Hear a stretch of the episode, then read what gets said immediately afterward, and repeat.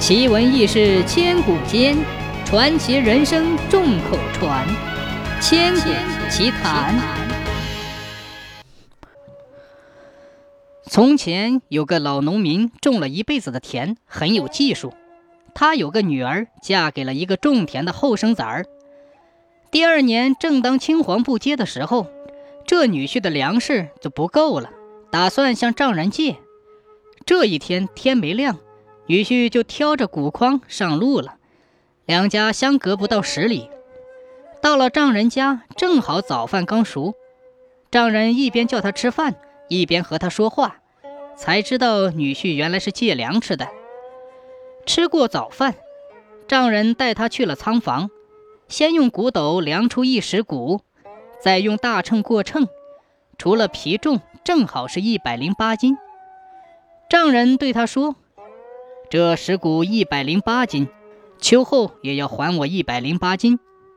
女婿说：“当然。”女婿辞别了丈人，挑谷上路，心想：做人就是不敢穷。我向丈人借点粮，还要称了又称，量了又量，干嘛那么认真？难道还怕我还不起？妻子早在家门口等候，一见丈夫挑着谷子回来，又是端茶。又是端洗脸水，忙着问父亲怎么说。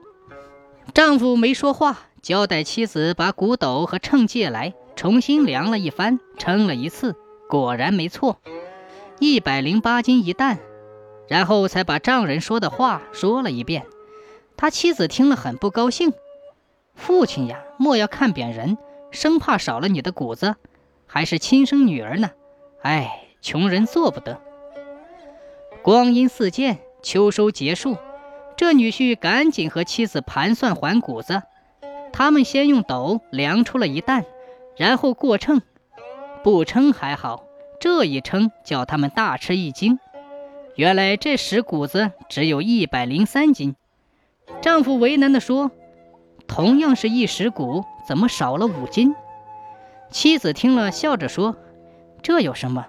我们另外称五斤给父亲就是了，反正不少他一斤一两。女婿挑上一百零八斤谷子，来到老丈人家。老丈人一看女婿挑谷子来还，心里高兴，热情地招待了他。然后一起到仓房去，先用斗量出一担，多出的几斤谷子放在一边，然后用称称了称，除去皮重，一百零三斤。丈人说。你多带那五斤谷子是来凑数还给我的吗？当初我用斗量了又称，说我的谷子重，质量好，而不是刻薄你。今天你一担谷子少了五斤，虽然补上了，我还是不要，你挑回去吧。田里勤劳点儿，功夫做深点儿，等到一担谷有一百零八斤时再来找我，省得到明年又不够吃，到处去借。女婿听了老丈人的话之后，非常惭愧。回到家之后，给妻子一说，妻子也高兴得要命。真是自己的亲骨肉啊，哪里刻薄我们？我说呢，小时候他借粮给别人，都是用斗量一下就行，哪里去计较那几斤谷子？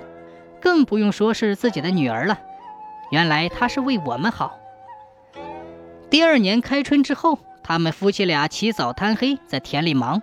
一边向老一辈请教，注意季节，注意下肥，样样都比别人做的精细。到了秋天，田里一片金黄，谷穗儿又肥又长，沉沉的勾着头。